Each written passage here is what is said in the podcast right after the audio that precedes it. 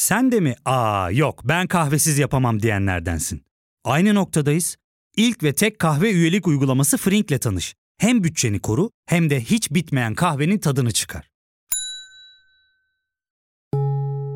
Yakınlarından terapinin onlara ne kadar iyi geldiğini dinlesen de kendin için bir şeylere başlamak zor geliyor olabilir. Ya da sevdiklerine yardım etmeye istekliyken kendi ihtiyaçlarını görebilmek.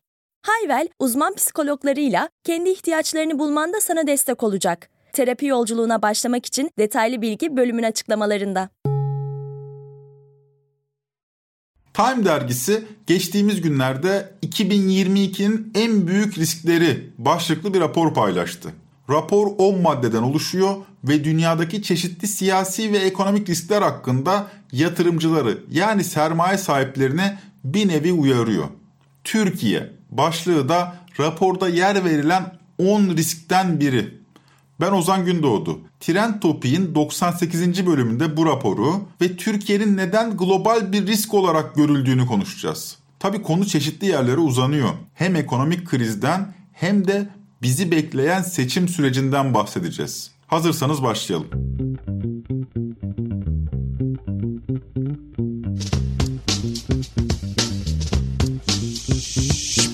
Türkiye'deki gerilim bir süredir dünyanın da gündeminde. Son olarak Time dergisinde Ayn Bremer imzasıyla yayınlanan 2022'nin en büyük riskleri başlıklı rapor durumu daha çarpıcı hale getirmiş durumda.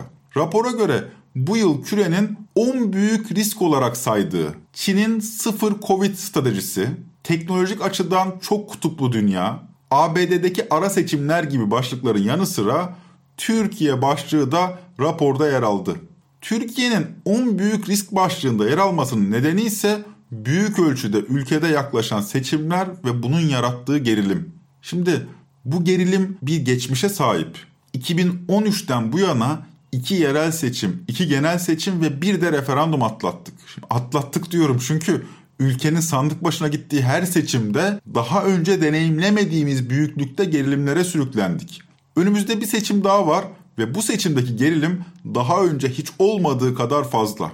Erdoğan'ın kaybetmeye tahammülü yok. Ama yine Erdoğan kaybetmeye ilk kez bu kadar yakın. Ve yine ilk kez Erdoğan'ın yetkileri bu denli fazla. Durum böyle olunca Türkiye'de yaklaşan seçimler ülkeyi hiç olmadığı kadar kutuplaştırıyor. Kutuplaştırıyor dedim ama bu ne kadar doğru emin değilim. Çünkü siyaset bilimci Nuray Mert içinden geçtiğimiz sürece kutuplaşma değil silahsız bir iç savaş demenin daha doğru olduğunu düşünüyor. Evet, silahsız bir iç savaş. Mevcut tabloda yani yadırganmasın ama ben artık silahsız bir iç savaş yaşandığını düşünüyorum Türkiye'de. Yani kutuplaşmayı filan aştı. Gerek iktidarın muhalif partilere, muhalif kesimlere, itiraz eden herkese gösterdiği tavır, gerek de orada oluşan hava açısından yani iktidarın karşısındakiler açısından tamamıyla böyle artık bu böyle biraz fazla temenni gibi geliyor. İşte hiç olmazsa bir diyalog yapılabilecek bir ortam olmalı, daha medeni bir iletişim olmalı falan filan onlardan geçtik. Zaman zaman Türkiye'de böyle veya dünyada e, siyaset sahnesinde gerilimli dönemler oluyor. Bütün dünyada da artık böyle bir kutuplaşmadan bahsedilmeye başlanıyor. Mesela Amerika'da da ilk defa bu derece, ilk defa değil bence de yani son zamanlarda çok insanların çok kutuplaştığını, birbirlerini düşman olarak gördüğünden falan bahsediliyor.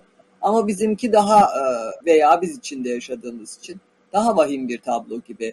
Yani yeni olan şey giderek bunun katlanması ve dediğim gibi artık yani bana hani kutuplaşmayı yetersiz bulduran e, işte neredeyse dediğim gibi bir silahsız iç savaş intibası veren bir, bir tablo oluşuyor işte hepimiz izliyoruz. Silahsız iç savaş oldukça çarpıcı bir tanımlama olduğunu kabul edelim. Bu gerilim politik analist Ayn Bremer'ın da ilgisini çekmiş olacak ki 2022'nin en büyük riskleri arasında yaklaşan seçimler bağlamında Türkiye'de ele alınmış.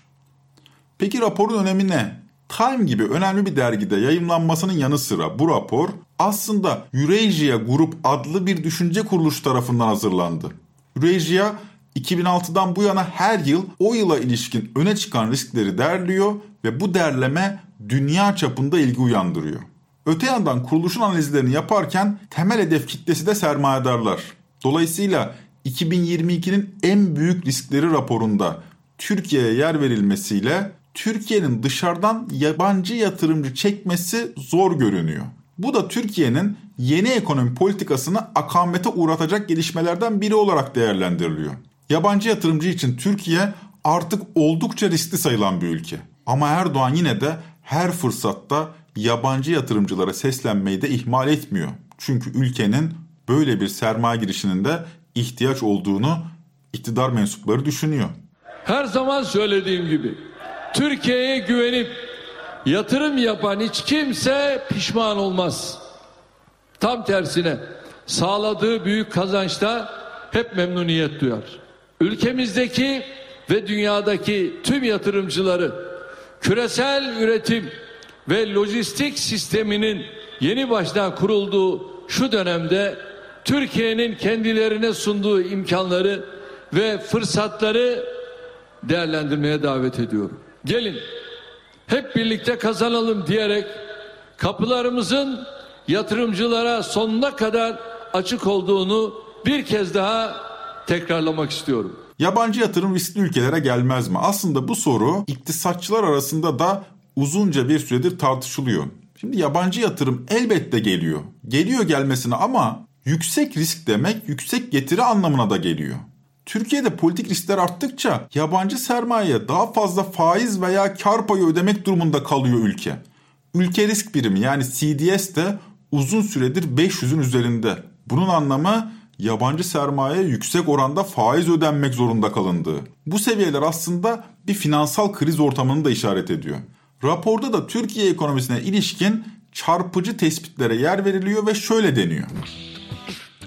Cumhurbaşkanı Tayyip Erdoğan'ın 2023 seçimleri öncesinde anketlerdeki düşüşü tersine çevirmek için 2022'de Türkiye'nin ekonomisini ve uluslararası itibarını daha da düşük seviyelere taşıyacağı ortada. İşsizlik ve enflasyon yüksek. Türk lirası daha zayıf ve oynak. Fakat Erdoğan alışılagelmiş yani ortodoks ekonomi yönetimini reddetti. Ancak raporda asıl dikkat çeken bölümler bunlar değil. Bunlar ekonomiye ilişkin değerlendirmeler. Asıl dikkat çeken bölümler 2023 seçimleri bağlamında ele alınıyor. Başta da dediğimiz gibi Türkiye'nin seçim gerilimi sadece bizi değil dünyayı da germiş görünüyor. Konuya ilişkin raporda şu ifadelere yer veriliyor.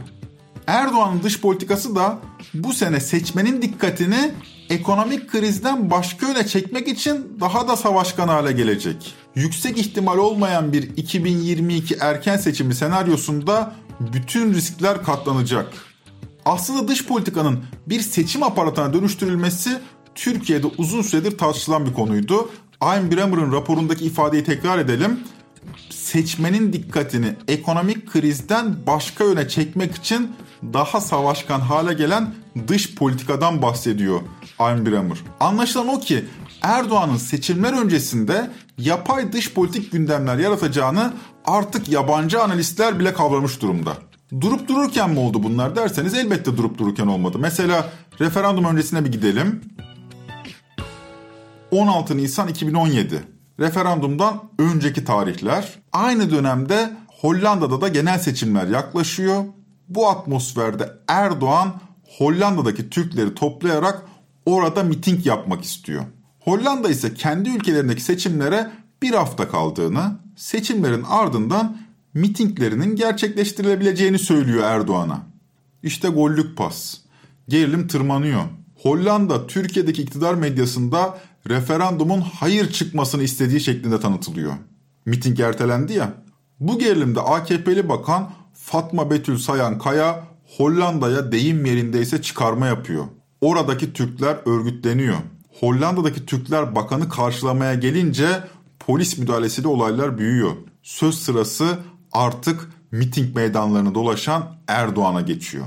Bunlar değerli kardeşlerim vizelerin kaldırılması meselesinde söz verdiler tutmadılar. Şimdi geri kabul diyorlar. Ne geri kabulü ya? Geç onları geç. Geç onları. Sen benim bakanımı Hollanda'ya sokmayacaksın. Sen benim Dışişleri Bakanıma uçuş izni vermeyeceksin.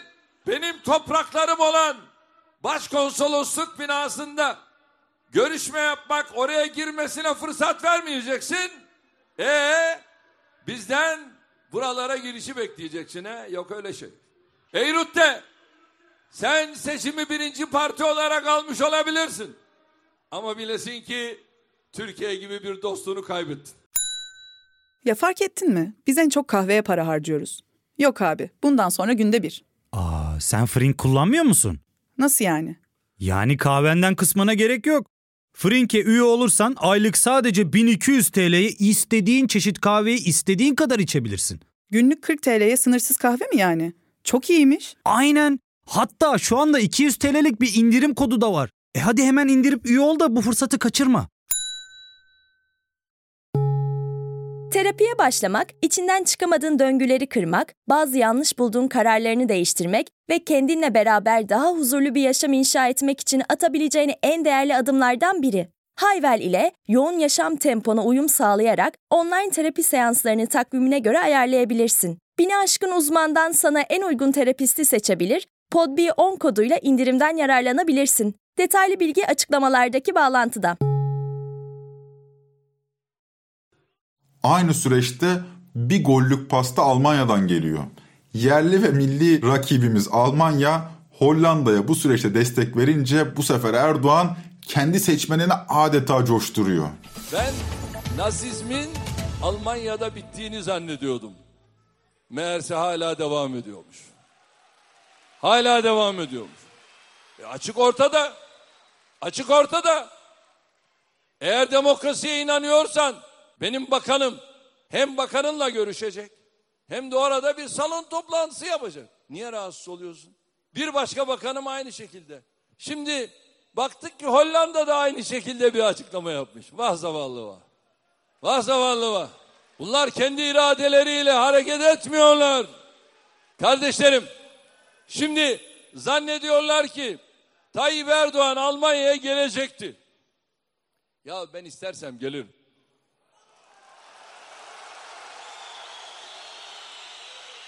Gelirim.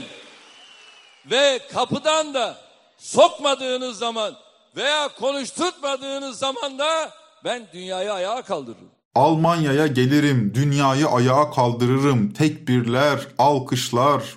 Ya konuyla hiç ilgisi olmayan başkanlık sistemi kampanyası işte bu dış politik gündemlerle servis ediliyor. Türkiye'de iktidar partisi taraftarları hatırlarsınız Hollanda'ya atıfla portakal bıçaklamıştı. Gerçekten bu memlekette Hollanda ile gerilimin ardından portakal bıçaklanmıştı. Erdoğan'ın seçim öncesi dış politik gündemlerine biz alışkınız. Aslında Erdoğan taraftarları dışında dünyada herkes durumun farkında. Artık bu durum yabancı politik analizlerin konusu olmaya bile başladı. Peki önümüzdeki günlerin dış politik gerilimi ne olacak? Biz zamları, ekonomiyi konuşurken aslında ağır ağır pişen bir gerilimimiz var. Nedir o gerilim derseniz Osman Kavala davası. Hatırlarsanız iki ay önce Osman Kavala davasına ilişkin Türkiye'deki 10 büyükelçi bir açıklama yayınlayınca Erdoğan herkesi şaşırtacak sertlikçe cevap vermişti. Burası Türkiye. Anlı şanlı Türkiye. Burada kalkıp da Dışişleri Bakanlığı'na gelip talimat verme gibi bir yola giremezsiniz. Gerekli talimatı ben de Dışişleri Bakanımıza verdim. Ne yapması gerektiğini söyledim. Bu 10 tane Dışişleri Bakanı'nın Dışişleri Büyükelçi bunların bir an önce istenmeyen adam ilan edilmelerini hemen halledeceksiniz dedim. İçlerinde ABD, Almanya, Fransa, Kanada gibi G7 ülkelerinin büyükelçilerinin de bulunduğu 10 büyükelçiyi Türkiye'den kovma talimatı verdiğini söylüyordu Erdoğan. Hafta sonu taraflar karşılıklı geri adım atmış ve gerilim bir süreliğine rafa kaldırılmıştı. Ancak bu gerilim önümüzdeki günlerde raftan indirileceğe benziyor. Avrupa Konseyi Bakanlar Komitesi Türkiye'den 19 Ocağı kadar yani 12-13 gün sonraya kadar Osman Kavala davası hakkında görüş istedi. Malum Osman Kavala ayım kararına rağmen 4 yılı aşkın süredir tutuklu. Hükümlü değil. Kendisi hakkında Türk mahkemelerinde henüz bir karar bile verilmedi. Dile kolay 4 yıldır tutuklu yargılanıyor. Komite geçen ay yaptığı oylamada da Türkiye'ye yönelik ihlal sürecinin başlatılmasını talep etmişti. Türkiye'nin 19 Ocak'ta vereceği cevabın ardından Avrupa Konseyi Bakanlar Komitesi tekrar toplanacak. Bu kez Avrupa İnsan Hakları Sözleşmesi'nin 46. maddesi çerçevesinde Türkiye'yi toplu bir şekilde AYM'e şikayet etmeyi oylayacak. Yani anlayacağınız 19 Ocak kritik bir tarih. Fakat sadece 19 Ocak değil bu tarihten 2 gün önce yani 17 Ocak'ta Türkiye'de Osman Kavala davası görülecek. Kavala'nın tutukluğu an itibariyle AYM kararına göre hukuka aykırı. Yani AHİM böyle bir karar verdi çünkü. 17 Ocak'ta Kavala'nın serbest bırakılmaması halinde nur topu gibi yeni bir dış politik gerginliğimiz olacak. Böylece seçmenin dikkati kötüye giden ekonomiden dış politikaya çevrilecek. Aynı zamanda ekonomideki kötü gidişatın sorumluluğu da dış güçlere tırnak içinde havale edilecek. Zaten Time'da yayınlanan raporun en önemli iddialarından biri de buydu. Ne diyordu? Erdoğan'ın kötüye giden ekonomiyi dış politikadaki gerilimlerden devşirdiği milliyetçi söylemlerle perdeleyeceği. Yani yeni bir gerilime hazırlandığımız siyaset kulislerinde de konuşuluyor. Bu bağlamda 5 Ocak'ta Erdoğan ile Bahçeli bir araya geldi ve konuşulan o ki yeni bir sürece start verildiğine ilişkin bu konuşmada ipucu almaya başladık. Gazeteci Murat Yetkin de kendi YouTube hesabında bu görüşmeyi şöyle değerlendiriyor. Cumhurbaşkanı ve Adalet Kalkınma Partisi lideri Tayyip Erdoğan'la Cumhur İttifakı'ndaki müttefiki Milliyetçi Hareket Partisi lideri Devlet Bahçeli ne zaman baş başa görüşseler ülkenin gündemi değişiyor. Bunun neredeyse istisnası yok. Baş başa görüştüklerinde ya ülke gündeminde o güne kadar olmayan yeni bir madde ekleniyor. Ne bileyim mesela af çıkıyor. Yani böyle şeyler oluyor. Ya da mevcut maddelerde birden bir gelişme sağlanıyor, bir dönüş sağlanıyor, bir şey oluyor. Gerçekten de Erdoğan ve Bahçeli ne zaman görüşse ülkenin gündemi değişiyor. Şimdi Erdoğan yaklaşık iki aydır sürekli ekonomi konuşuyordu ama artık yeter. Bundan sonra iç ve dış gerilimlere odaklanmanın zamanı. Yani gündemde önemli bir viraj alıyoruz şu anda. Belli ki önümüzdeki günler Osman Kavala davasının yaratacağı dış politik gerilimlerle gündem belirlenecek. Sadece bu değil HDP'ye ilişkin kapatma davası da Anayasa Mahkemesi'nin önünde duruyor. Karar ha açıklandı ha açıklanacak. O da iç politik gerilimimizin konusu olacak. Dolayısıyla iktidar yeni ekonomi modeline ilişkin iletişimine bir süre ara verip ekonomideki gidişatı politik gerginliklere havale edeceğe benziyor. Bizleri gerilim dolu haftalar bekliyor desek bu yüzden yanlış olmaz. Türkiye Cumhuriyet tarihinin en gergin yıllarından birine girdi. Bu gerilimin bir an önce bitmesi bizim en temel dileğimiz. Gazeteci Mustafa Oş'un ifadesiyle bitirelim. Şefkatli, sıcak bir el Türkiye haritasını okşasa bütün ülke hüngür hüngür ağlayacak kadar doluyuz. 98. bölümün sonuna geldik. Trend Topi'yi Podbi Medya ile beraber hazırlıyoruz. Bir sonraki bölümde görüşmek üzere.